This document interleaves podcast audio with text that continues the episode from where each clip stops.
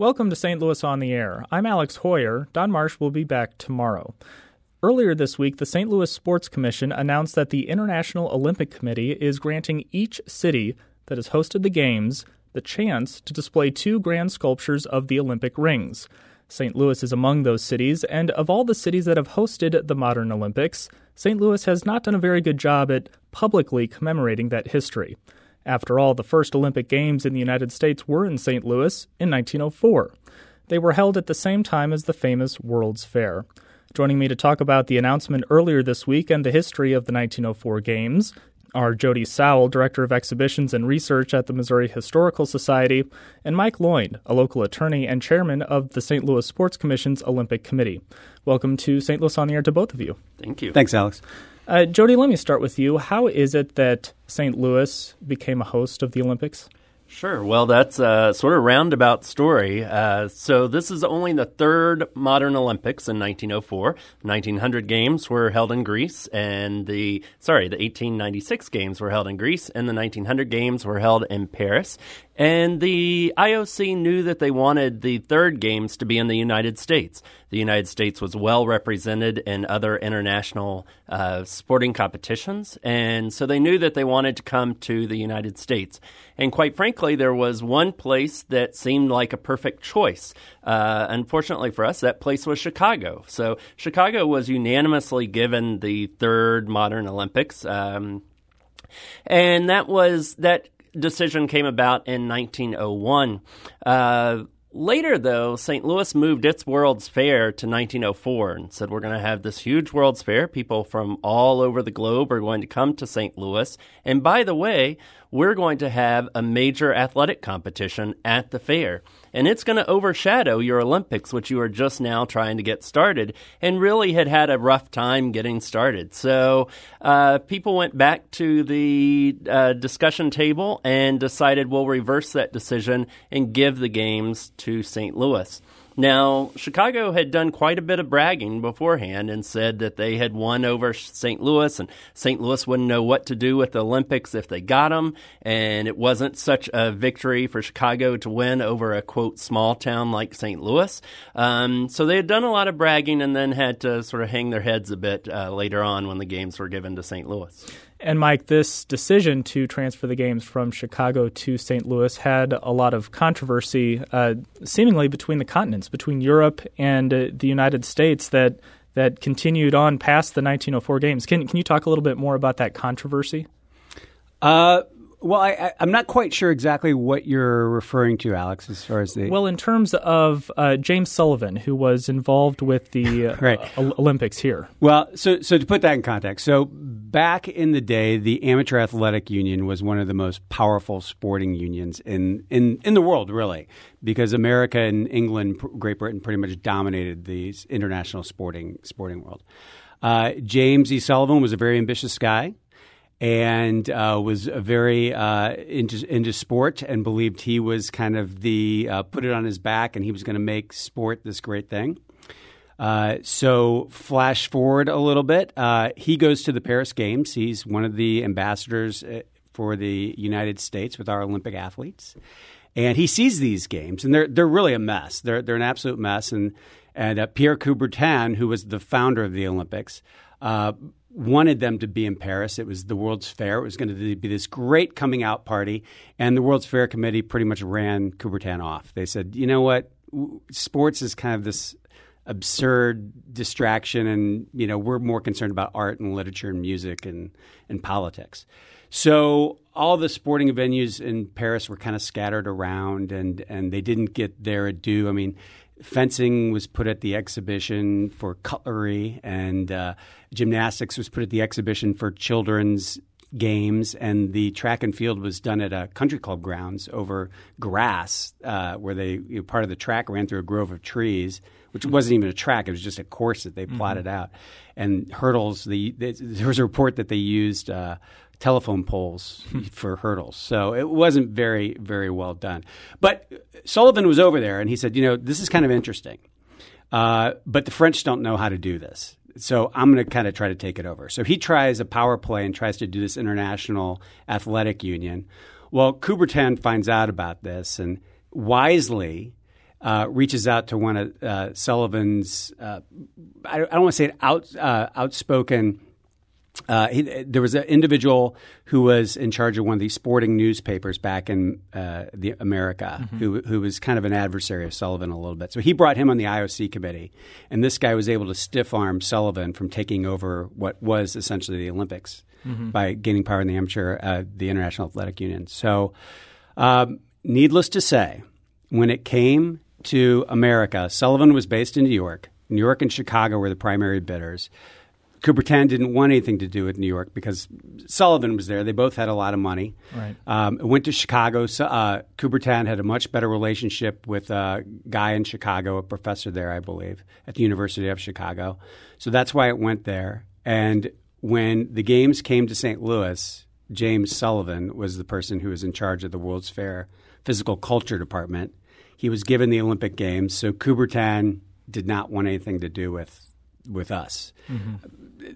Various reasons, but that was one of the probably a pretty driving force for why uh, Coubertin didn't like it. So, and then we'll get to this in a bit, but the Olympic Games in St. Louis have gotten a bad rap over the years in terms of the way people have talked about them. And uh, there are those who say that part of that is because of the comments that Coubertin would make about the games. Jody, what what were some of the things that, that were said about the games that that were perhaps motivated by by this disagreement. Absolutely. So if you look at the time during the 1904 games, there were many people saying this was the best athletic event that had ever happened, uh, the the achievement of worldwide athletics. Um, Pierre Coubertin, later in his memoir, uh, had less kind words to say. Uh, one thing he said was that he always imagined that the 1904 games uh, would be a failure. He said that he thought that they would match the quote mediocrity, mediocrity of the town. Um, so that was rough. That was hard. Um, but many of those perceptions came much later. So when you read reports of the day in 1904, you hear both IOC people saying this is the best athletic event that we've ever hosted. You see people praising all of the international athletes and all of the top notch American athletes. So you do see a real excitement and sort of reverence for the games at the time. Uh, but, but later on in some of Coubertin's writings, uh, he takes less than nice uh, shots at us part of the story that gets a lot of attention is the marathon that, that happened in 1904. Who wants to take the, the story of the marathon? Mike? Mike? Jody and I were just talking about this uh, outside. I, the, the, marathon was kind of interesting, and there's there's a lot there's a couple different count accounts of it. So so roughly how it went was everybody hears of the marathon cheater. Okay, mm-hmm. in reality, this was this was it's kind of a tough race. They they Sullivan decided to do an experiment. You know, back then they really didn't understand dehydration and hydration and what you needed. So I again, eh, you know, back in the 80s when I used to play high school football, I, mean, I remember coaches, it was 90 degrees, you're in full equipment. They're like, no water till after practice. Not something we do today. But um, so anyway, they only had one water stop on this route. Uh, it was it was 90 degrees by all reports, so this must have just been a horrific run. Uh, people were dropping out. I mean, they had four Boston Marathon runners at this event, mm-hmm. and and all of them dropped out, including uh, including uh, what was it was not Hicks. It was who's the guy? Lorz. Fred Lorz. Fred Lorz, who eventually became the Boston Marathon winner the next year. Mm-hmm. But he drops out, I think they said around mile nine or something like that. They had cars back then with judges and, and some coaches who were driving these marathon routes. Uh, the report looks like he stepped into an official car, said, you know, I'm tapping out, which, uh, mm-hmm. which a lot of the runners had done. Uh, they drove for, and the reports, most of them are about three to four miles. I saw one report that said 10, but most of them are consistent with three to four miles. Uh, and he said, you know, I'm I'm good now. now there's a I don't know if the car broke down. There was a claim that it did, or he just said, I'm good. I just want to get out and run. And the judge in the car said, you know, you're disqualified. He said, I, I know I'm good. I'm going to run. So he he starts running, and at some point he passes Thomas Hicks, who's in the lead, who's just suffering, and they're giving him strychnine and uh, egg whites. Yeah, I, right. Well, strychnine is one of the ingredients used in rat poison, but it also is kind of a stimulant back then, like caffeine, if you just gave a little dose. so, you know, I wish they had Gatorade back then. That probably would have been a better idea. But rather than give him water, that's what they gave him. And you know, back then this stuff wasn't illegal, so they could do it. Mm-hmm. Uh, but so Hicks runs by him, and one of the you know, or, I'm sorry, Lorz runs by Hicks, and Hicks is just, oh my God, I'm dying, and this guy just ran past me. But the judge is like, no, no, no, this this guy's disqualified. You keep going. So so eventually Lorz gets to the stadium and decides to run in, and obviously everybody goes nuts because they think he's the winner, and and he goes around the track and runs across the finish line, and this is where it gets kind of interesting. In the in the authorized Olympic Games history, it says that he got in. Alice Roosevelt gave him a laurel around his his head and uh, was about to put a medal on him. And then they said, "Wait a second, this guy got a ride." That didn't happen. So, mm-hmm. and and that's part of Coubertin's doing too. That that didn't happen. Alice Roosevelt wasn't even there that day. Uh, supposedly, he crossed the finish line. He was exhausted. Uh, people said that Lorz was kind of a joker. Um, Sullivan wasn't amused by this, so he mm-hmm. banned him for life, but then changed it a couple months later when because he would later go on to win the Boston Marathon. Yeah, so so the story. Laura said, "Hey, look, I, I was just delirious. I, you I was know, joking I, was, around. I was joking. Mm-hmm. I was delirious. I was caught up, and and he never ever claimed to have won the race. There was there was they never he never got a photo. He never got a medal around him or anything like that. That was that was all kind of false history that, that went on. But anyway, Hicks did win the race and mm-hmm. probably just about dead when he arrived. And uh, that's and that that's that's the story of the marathon. So hmm. the the cheating story is the one that uh, sticks out the most. But there are other interesting parts of the marathon. It's one of the most interesting events at the 1904 Games. One, it was one of the most internationally represented. So in a games that didn't have as many international athletes as we're used to, the marathon had more of those athletes uh, than most of the other sports. It was also well attended. So some of these events at the 1904 Games are not very well attended. You look at photos and you see many empty seats. You had newspaper reporters uh, begging St. Louisans to come see these events because world records were happening, Olympic records were happening. Um, but the marathon was well attended. Uh, it also has a fascinating story about a guy from Cuba. His name was Felix mm-hmm. Carbajal. Uh, he did running demonstrations across Cuba to raise money to come to the United States for the 1904 Games. Unfortunately, his first stop was in New Orleans. Mm-hmm. Uh, in New Orleans, he proceeded to gamble all of his money away. So he came to St. Louis just with the clothes on his back and the hat on his head. Mm-hmm. Um, but he decided to go ahead and run in his long pants and hat. Uh, and he actually came in fourth place, which is not bad for uh, being in your street clothes. The other interesting aspect, the marathon, this uh, could have been the last time that the marathon was held in the Olympics uh, because James Sullivan, the director of the Games, held a conference afterwards to say maybe we should never have a marathon again because it is, quote, man killing in effect. Uh, he thought this was just too strenuous on athletes. It would have helped if they had more water stops and less strychnine, but he thought it was such a horrible event that maybe we should end it and never have it in another Olympics. Mm. Thankfully, that commission didn't come together. Right, because the marathon is one of the marquee events the of, event. of the Summer Olympics. One of the events that gets talked about in association with the Olympics, and it, I know one of your points, Mike, is to point out that it does not have an association with the Olympics is Anthropology Days. Mm-hmm. Uh, first, could you t- uh, explain what Anthropology Days is and then why it isn't associated with the yeah, Olympics? Uh, so Anthropology Days was done over two days. Uh, it, it, was conducted by the Department of Anthropology, and it was uh, and the Department of Physical Culture. So it was done amongst. They pretty much gathered up all the people that were there for the exhibits. Uh, you know what they call the human zoo, I guess, um, uh, which you know, it, these these they were racist. They were degrading. Uh, they weren't a proud spot of the fair by any means. Uh, they were a time when imperialism and Darwinism was kind of sweeping the latest greatest craze and and kind of uh, I guess coax them to kind of do this do this event.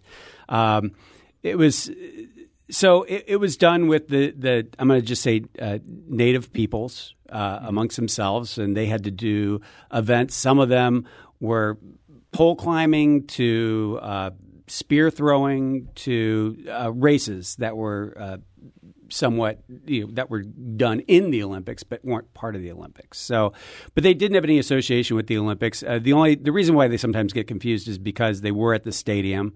Uh, they were a program of the sporting events at the World's Fair. The Olympics were a program of during in the sporting events at the World's Fair.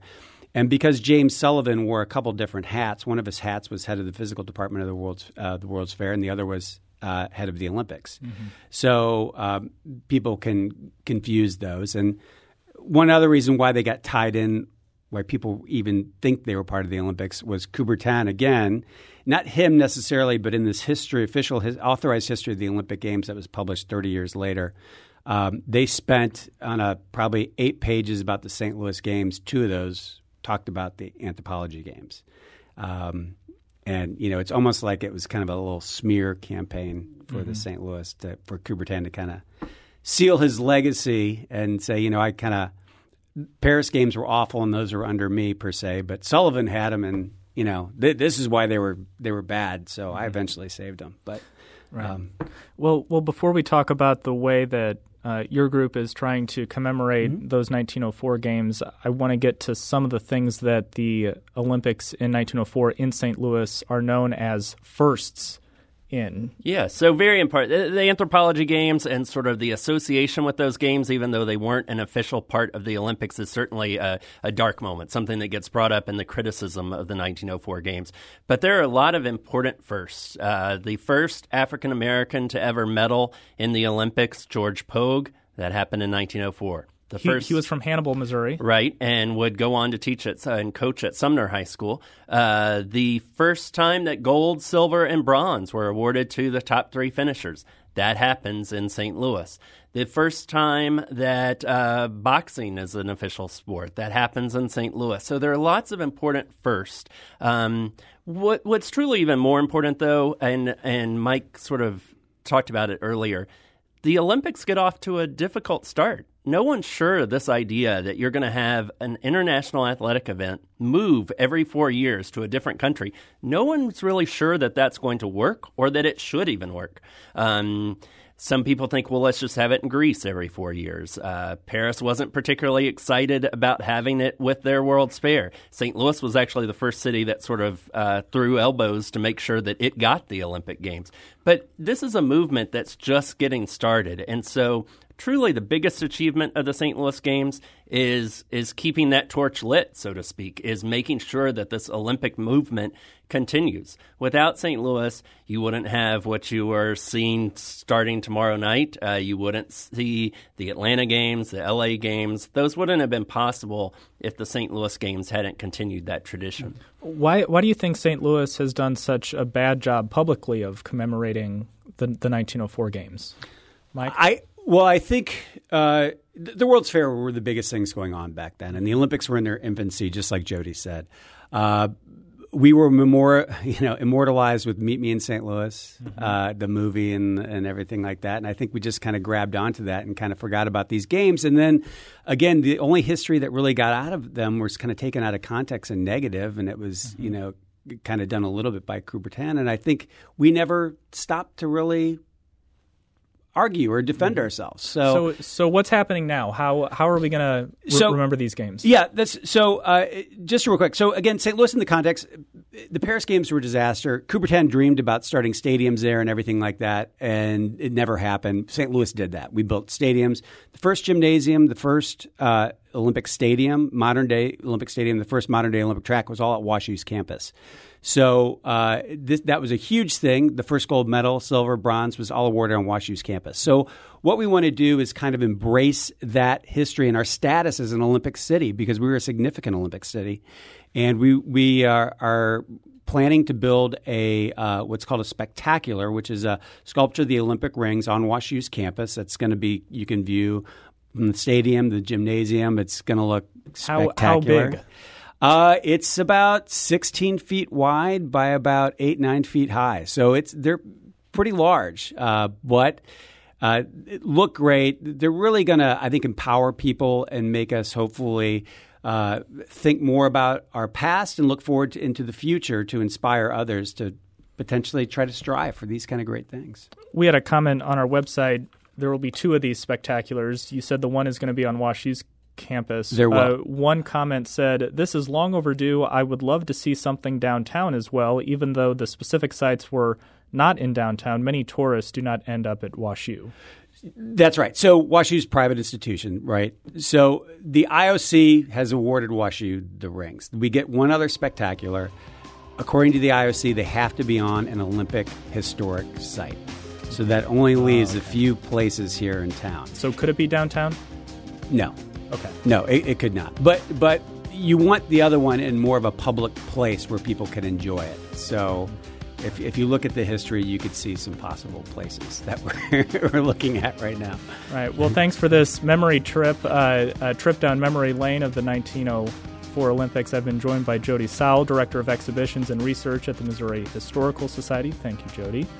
And uh, Mike Loynd, a local attorney and chairman of the St. Louis Sports Commission's Olympic Committee. Thank you, Mike. Thanks, Alex. This is St. Louis on the Air on St. Louis Public Radio, 90.7 KWMU.